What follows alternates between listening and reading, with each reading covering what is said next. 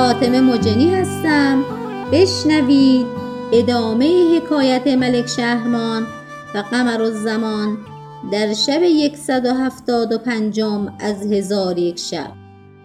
گفت ای ملک جوانبخت قمر الزمان نماز مغرب و عشا به جا آورده بر تخت نشست و تلاوت همی کرد تا اینکه سوره بقره و آل عمران و یاسین و الرحمن و تبارک بخواند و ختم به دعاهای دیگر کرده به خدای تعالی استغاثه نمود و بر فراز تخت در روی بستر اطلس که با پرنیانش پر کرده بودند جامه برکند و با یک پیراهن کتان بلند بخفت و به ماه شب چارده همی مانست.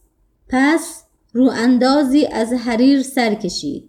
بخسبید و شمعی روشن در زیر پا و شمعی دیگر در بالین داشت و به آرام هرچه تمامتر قنوده بود تا اینکه سه یک از شب بگذشت و نمی‌دانست که در غیب علائم الغیوب از برای او چه مقدر کرده. اتفاقا آن مکان بسیار قدیم و سالها می‌شد که رفت آمد مردمان از آنجا بریده بود.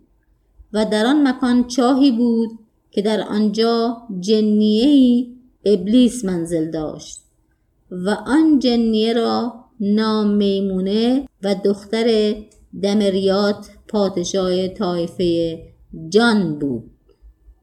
چون قصه به دینجا رسید بامداد شد و شهرزاد لب از داستان فرو بست.